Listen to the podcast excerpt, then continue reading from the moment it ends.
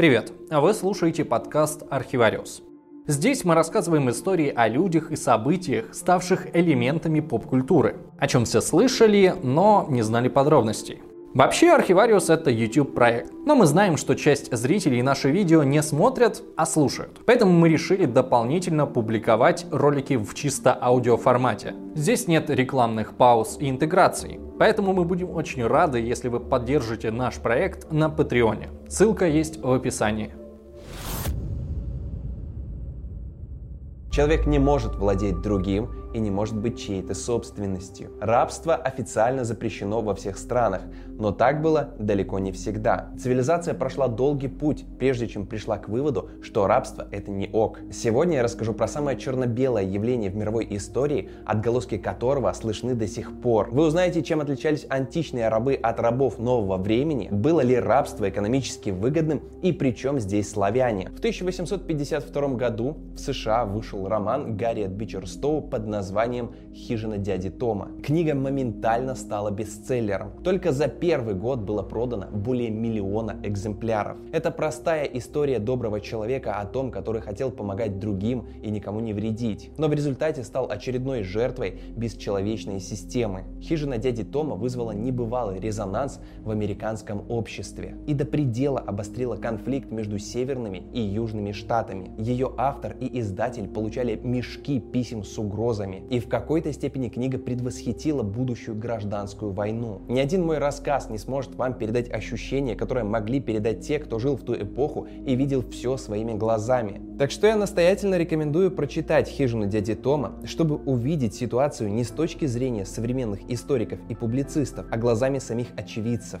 Современное человечество совсем перестало ценить рабство – Странное начало, не правда ли? В наше время все адекватные люди считают рабство одним из самых бесчеловечных явлений в нашей истории. Но не было ничего более далекого от истины, чем подобное время в те давние эпохи. Тогда, когда рабство только-только зарождалось. Сейчас объясню. Человечество многие десятки тысяч лет представляло собой малочисленные племена охотников-собирателей, которым рабы были ни к чему. Это лишние рты, а древним людям часто и себя было нечем кормить. Поэтому рабство — это это сравнительно новое изобретение, ему не больше 10 тысяч лет. И возникло оно после неолитической революции, когда люди стали вести оседлый образ жизни и заниматься сельским хозяйством. Количество земледельцев быстро росло. Начали появляться первые цивилизации, но воевать они продолжали по-старому, где нормой было напасть на соседнее племя и вырезать его подчистую. В масштабах возросшей численности населения последствия таких войн часто были просто чудовищны. Метафорическое описание Описание вот таких вот столкновений можно найти в Ветхом Завете. Когда евреи пришли на территорию будущего Израиля, жившие там филистимляне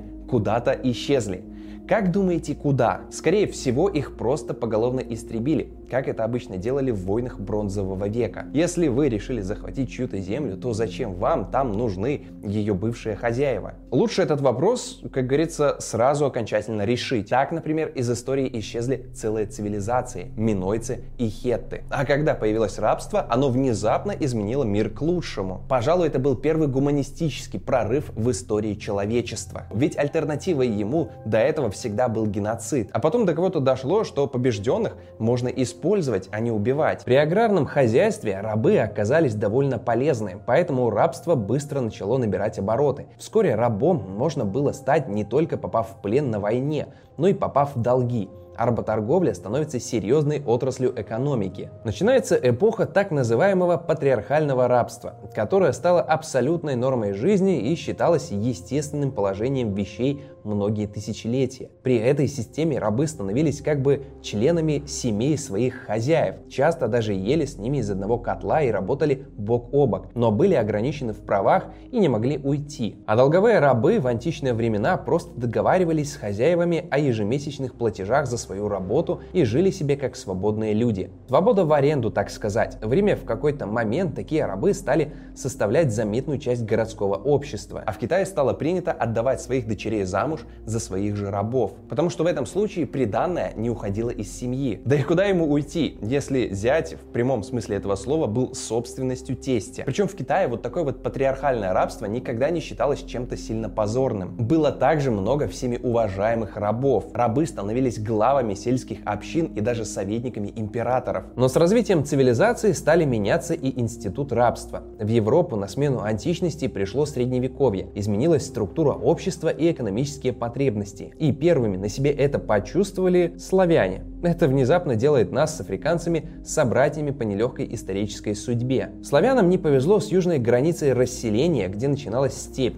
Оттуда постоянно набегали орды кочевников и угоняли людей в полон. Если сравнивать с более поздним временем, то африканцев на одном корабле много не увезешь. А вот в эпоху темных веков восточных славян уводили в рабство толпами в десятки тысяч. Их гнали сотни километров пешком по степи до Крыма. Часть по пути погибала, зато выжившие стоили на невольничьих рынках дорого, ибо спрос на них в мусульманском мире был огромен. Эта южная граница оставалась большой проблемой для всех ранних славянских государств. Как минимум первые лет 500-700 их существования. Сколько населения было потеряно в этой черной дыре, подсчитать сложно. Речь, как и в случае с Африкой, идет на миллионы. Но надо учитывать, что в те времена людей на планете в принципе было намного меньше. Потеря одного миллиона – это огромный демографический удар по формирующимся русским, польским и другим этносам. С другой стороны, работорговцы-варяги по славянским рекам занесли из Византии на территорию будущей России понятие о том, как строить государство. Так что нельзя сказать, что работорговля сыграла в истории славян только отрицательную роль.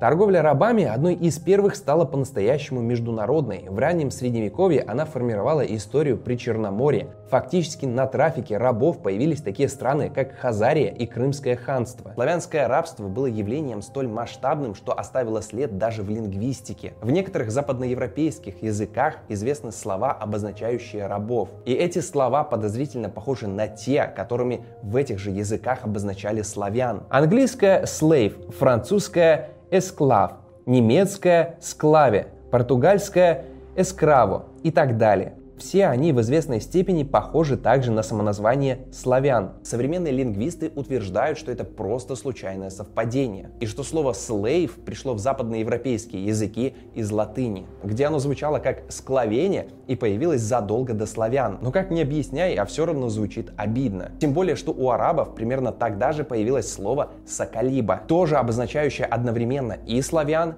и рабов. И это случайным совпадением уже не объяснишь. Но как мы все знаем, мировым символом угнетенного человека стали вовсе не славяне. У наших предков все-таки были свои государства, которые с налетами кочевников боролись. И проблему южной границы в конце концов все-таки решили. А часть невольников славянские государства сразу же выкупали обратно. На Руси для этого сотни лет существовал специальный налог на выкуп попавших в полон. Тогда как африканцам, попавшим в трюм европейского корабля много веков спустя, надеялись надеяться было не на что. В 1415 году португальцы захватили Мавританию. В их руки попала передовая наука тех времен – карты, навигационные приборы и новейшие технологии кораблестроения. Когда они изучили карты, то оказалось, что еще дальше на юг, за бесконечными песками, тоже что-то есть. Арабы там с кем-то торгуют, и туда наверняка можно доплыть по морю. Потом массовая культура растиражировала яркий образ европейцев. Этаких менял выменивающих у местных вождей золото и рабов за бусы. На самом деле ничего подобного не было. Вместо черных дикарей португальцы увидели в Африке множество городов-государств, многие из которых были выстроены из камня. Сведений о них до наших времен дошло мало, потому что письменности у них тогда не было. К тому же во время колониального периода юридически было запрещено считать эти города построенными черными. Ситуация в Африке была специфичной. Она в своем развитии пропустила бронзовый век,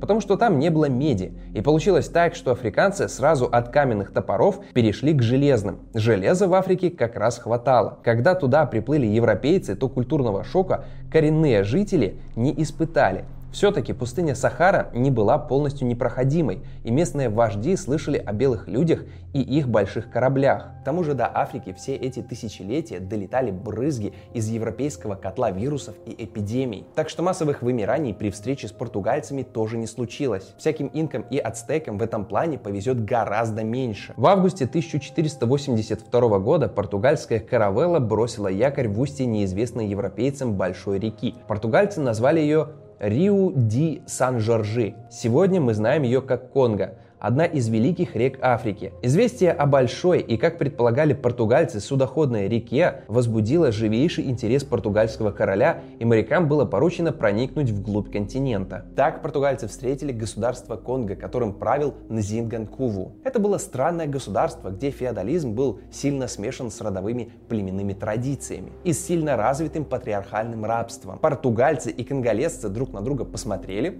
решили, что ну вроде бы нормальные ребята, и начали торговать. У португальцев были ткани и железные инструменты. Конголезцы же предложили слоновую кость и рабов. Слоновой кости португальцы обрадовались, а вот рабам как-то не очень. В Европе рабство к тому времени как такового не существовало. И что с таким товаром делать, было решительно непонятно. Их португальцы купили совсем немного. Мужчин, чтобы где-нибудь перепродать, и женщин, чтобы матросы не скучали в пути. До настоящей работорговли было еще очень и очень далеко, а отношения между европейцами и африканцами тем временем развивались. Португальцы стали распространять среди местного населения христианство. Они даже убедили креститься самого короля и всю его семью, и не просто креститься, а взять себе имена португальской королевской семьи. Так Нзинганкуву получил имя Жуан, а его жена стала Элеонорой, а сын Афонсу. Европейцы королю сказали, что этот священный обряд делает его равным португальскому королю. А еще они начали продавать Конго оружие. Пушки не продавали, только ружья, но и они нехило так перевернули весь баланс сил в Африке. Конго и до приезда была самой сильной и агрессивной страной в регионе, а с появлением огнестрела королевство стало тотально доминировать. Но у оружия был один минус. К ним постоянно нужны были пули. Сами конголезцы их делать не умели и опять же были вынуждены покупать их у португальцев. И отказаться от этого было уже нельзя. После череды войн конголезцев ненавидели уже все соседи. И без нормального оружия их просто бы разорвали на клочки. А португальцы тем временем радовались жизни и строили колонию на необитаемых островах Гвинейского залива. Туда они перевезли наемных рабов, купленных на побережье, и заставили их работать на земле. На острове было удобно, и набегов можно было не опасаться, и рабам бежать было некуда. И вот там, на этом райском острове, кому-то из португальцев, смотрящих на усердно работающих рабов, пришла в голову мысль, которая взорвет мир. А что если засеивать такие острова сахарным тростником, завозить туда рабов из Африки и потом урожай продавать в Европе? В Европе сахар был очень даже востребован как удовольствие для богатых. Ну, короче, схема оказалась очень даже прибыльной. Вскоре португальцы покрыли плантациями некоторые крупные острова Атлантического океана и бизнес начал приносить хорошие деньги. А потом Колумб открыл Америку. Португалии отошла нынешняя Бразилия, там они, естественно, решили продолжить свой бизнес с рабами и тростником, но местные индейцы от соприкосновения цивилизации как-то сильно повымирали. Поэтому португальцы начали массово завозить африканцев. То есть аппетит португальцев к работорговле рос постепенно. Поначалу в этом можно было даже найти ну, что-то позитивное. Конголезцы, которые были основными поставщиками рабов, стали меньше убивать пленных. Зачем это делать, когда на них можно заработать? Назин Ганку, то есть э, Жуан, даже заменил в своем государстве смертную казнь на продажу в рабство. Но европейцам было нужно все больше и больше невольников. Вскоре работорговля в королевстве стала выходить из-под контроля, а в рабство начали продавать уже за любое преступление. Но португальцы все равно постоянно вмешивались в местные дела, провоцируя между африканскими королевствами конфликты, чтобы воины служили бесперебойным поставщиком новых невольников. Они активно участвовали в этих войнах, нанимаясь небольшими отрядами к местным королям. Даже были известны случаи, когда португальские наемники воевали за обе стороны конфликта. После смерти Нзинганкуву на престол взошел взошел его сын Афонсу. Его во вспыхнувшей гражданской войне поддержали и привели к власти португальцы. Он был им во всем обязан и, кажется, искренне считал себя католиком. При нем началась радикальная христианизация страны, что сразу вызвало недовольство жителей – а потом Афонсо обнаружил, что его западные партнеры с его мнением вообще не считаются. Португальцы даже не оповещали его о своих операциях и договаривались о покупке рабов с племенными вождями. Строили на побережье форты, где скупали вообще всех, кого туда приведут, не считаясь абсолютно с местными законами. Король Афонсо даже писал своему монархическому брату, королю Португалии, очень длинные письма, которых, если пересказать кратко, э, просил прекратить беспредел на африканской земле. Ответ португальцев был потрясающе циничным. Но вы же тоже там устраиваете набеги на другие земли и постоянно захватываете рабов. Ну подумаешь, мы тут кого-то схватим, вы там. Разницу никто и не заметит. Так начались 4 столетия работорговли. Конго в эти годы почти постоянно будет жить в состоянии гражданской войны, где герцоги Мбамба вечно будут сражаться с маркизами Пемба, а по их землям будут проходить бесконечные караваны невольников из внутренних африканских районов к фортам европейских работорговцев на побережье. Из всех существующих оценок численности вывезенных за эти годы населения, самой достоверной считается в 12 миллионов человек. Вскоре их перевозка стала хорошо отлаженной будничной работой. В ожидании корабля невольников держали в больших амбарах и почти не кормили, потому что ослабленные люди не способны на бунт и побег. На корабле считалось, что если рабы не устроили бунт в первый день, то дальше путешествие пройдет без приключений. Невольники психологически ломались и принимали свою судьбу. Вопреки расхожему мнению, смертность на кораблях работорговцев была невысокой. Во всяком случае, со смертностью славян во время перегона через степь уж точно не сравнится. И гуманизм тут ни при чем. Моряки относились к черным как к ценному товару, который нужно беречь. В 1619 году в североамериканское английское поселение Джеймстаун пришел корабль.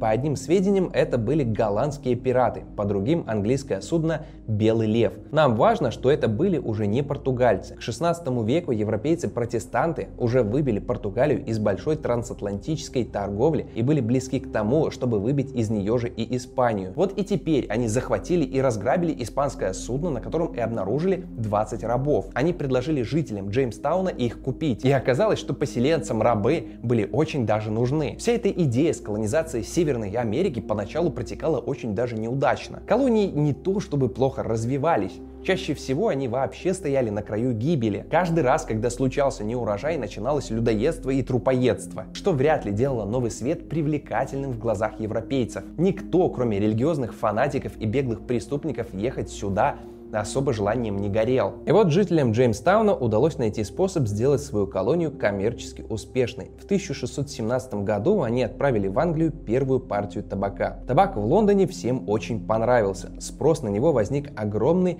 и оставалось лишь наладить достаточные объемы производства – но с этим были проблемы. Желающих работать с утра до вечера на плантациях не находилось. Основными работниками в колонии были так называемые сервенты. По сути, те же рабы, но с ограниченным контрактом на рабство. От 4 до 7 лет. Но с ними были проблемы. Они были белые, знали язык, владели законами и могли еще и в суд подать. А вот не знающие языка и законов африканцы, вырванные из своего мира, вот это были идеальные работники. Вот так придуманная португальцами схема расширилась до эпических масштабов и вошла в историю как золотой торговый треугольник. Так его назвали из-за невероятной прибыльности работорговли. В каждой его точке, Европе, Африке и Америке, владелец корабля увеличивал свое состояние в 2-3 раза. Но чем больше рабов в Северную Америку привозили, тем больше проблем с ними возникало. Одной из первых стала дружба между черными и сервентами, их белыми товарищами по несчастью. Американский историк Морган писал, есть намеки на то, что две группы презренных изначально видели друг друга разделяющими одну судьбу.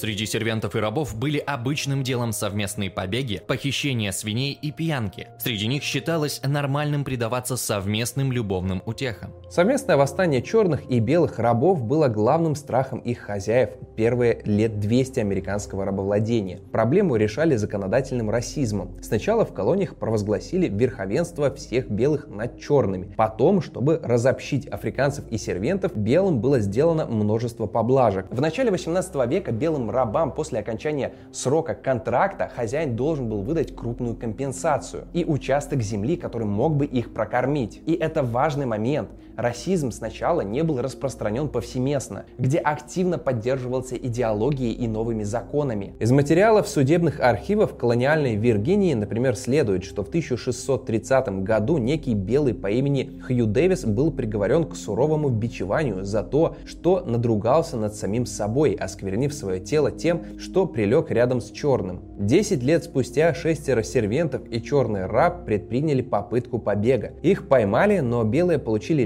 легкое наказание, а черного приговорили к пыткам и работе в цепях в течение года. Через 10 лет суд рассматривал случай чернокожей служанки, которая родила ребенка от белого. Судья постановил, что мать должна была быть подвергнута наказанию кнутом у позорного столба, а отец должен был завтра покаяться публично в своем преступлении в городской церкви. Закон, принятый в 1639 году, предписывал всем лицам, кроме черных, обзавестись оружием и боеприпасами для защиты от индейцев. А ведь все это происходило в обществе, где рабства еще в сущности не было. Юридически черные были равны теми же сервентами, то есть имели относительно много прав и срок окончания контракта. И самое удивительное в истории американского рабства, что рабами черных сделали не белые, а черный. Этого человека звали Энтони Джонстон, и он был один из первых 20 рабов, завезенных в Виргинию. В 1635 году, после долгой работы на хозяина, Энтони был отпущен, завел семью, а его сын Вилли стал первым чернокожим, родившимся в Америке. Дела у него пошли неплохо, но он получил собственную землю и завел пятерых сервентов, черных и белых. В 1654 году он подал в суд на своего белого соседа, к которому перебежал его чернокожий сервент.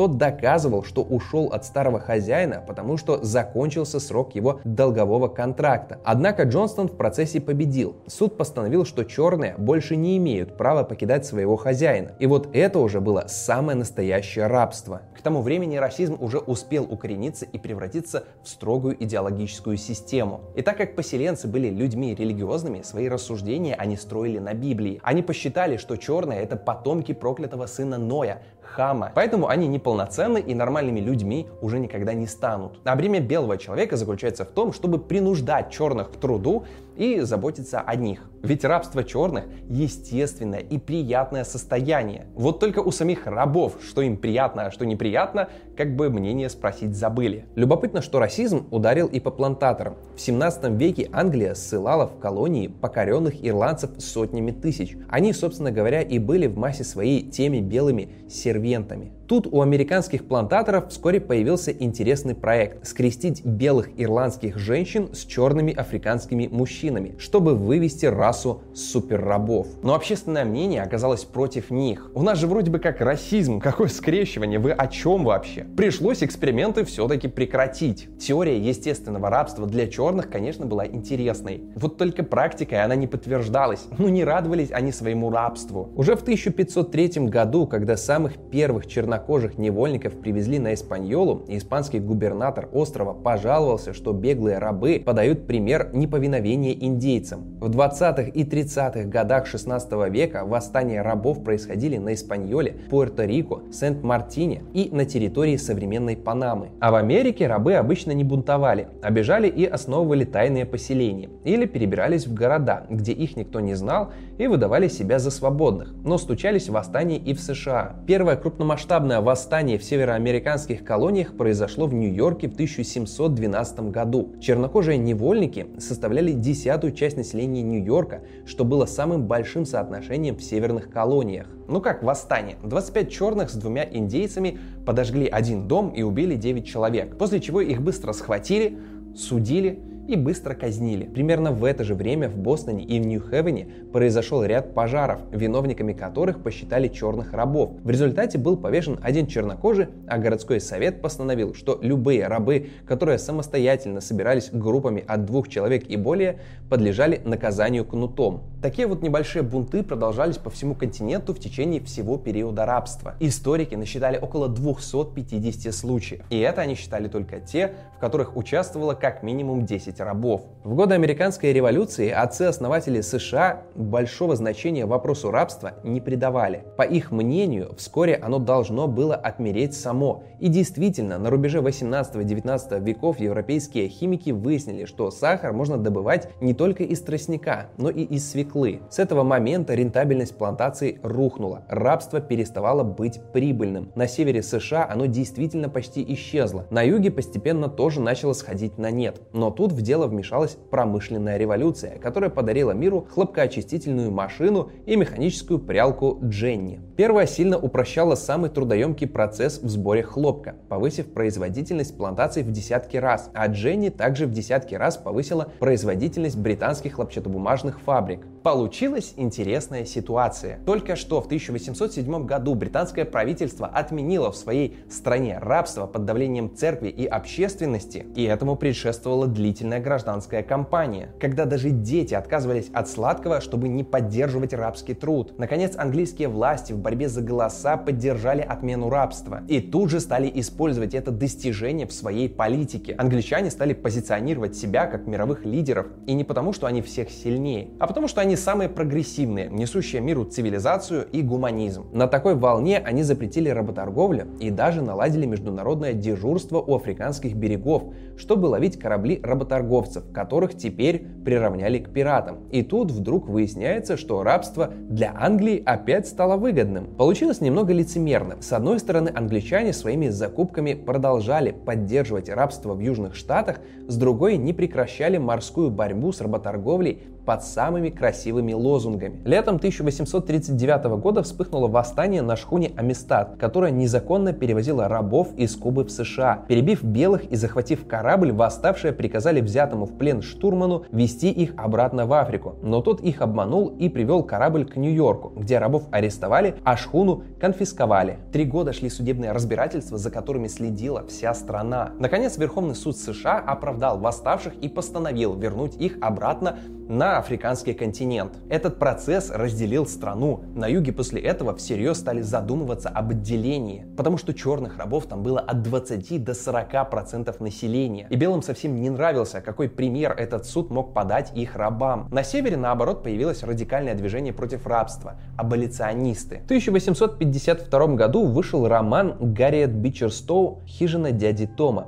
который в красках обличал рабовладельцев. Книга стала самой продаваемой в США. Ее тираж уступил только Библии. На этот роман было написано несколько ответов, где авторы утверждали, что рабам вовсе не так плохо живется. Одна из таких книг называлась «У дяди Тома хотя бы есть хижина». Ну а вскоре в США начнется гражданская война, которая будет вестись под лозунгами против рабства. А Линкольн, когда будет в Белом доме принимать Бичерстоу, скажет. Так вот та маленькая женщина, из-за которой началась такая большая война. Но это, конечно, было сильное преувеличение. В нашем прошлом ролике про гражданскую войну в США мы говорили о том, что началась она вовсе не из-за рабства, а декларация об освобождении рабов стала просто тактическим ходом северян, чтобы переломить в свою пользу мнение международного сообщества. И это черт побери, сработало. Северяне победили. А Линкольн не хотел на этом останавливаться и в своей последней речи обещал дать бывшим рабам избирательные права. Эту речь услышал некто Джон Бут. Этот человек вынашивал план похитить президента и обменять его на пленных южан. Но слова Линкольна его так поразили, что он понял, похищением тут не обойтись.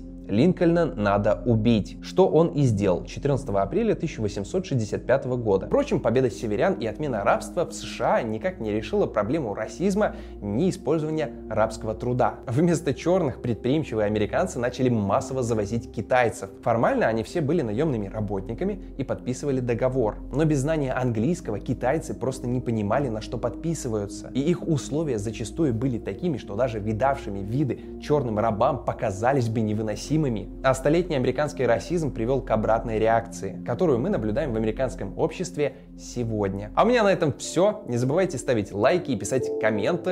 Это помогает развитию канала. Спасибо всем тем, кто поддерживает нас на Патреоне. Отдельная благодарность Ане Макуниной и Леониду. Вы тоже можете стать спонсором Архивариуса и получить доступ к дополнительным материалам. Ссылочка будет в описании. Также не забывайте подписываться на мой инстаграм. Там у меня скоро будет очень много нового интересного контента и некоторых некоторый контент даже будет связан с моим личным мерчом. Ссылочка будет в описании. А также не забывайте подписываться на проекты наших ребят из нашей команды. Также все ссылочки на них будут в описании. Обязательно пройдите, посмотрите, кто чем занимается и кто что делал. Вот. А у меня на этом все. Всем пока.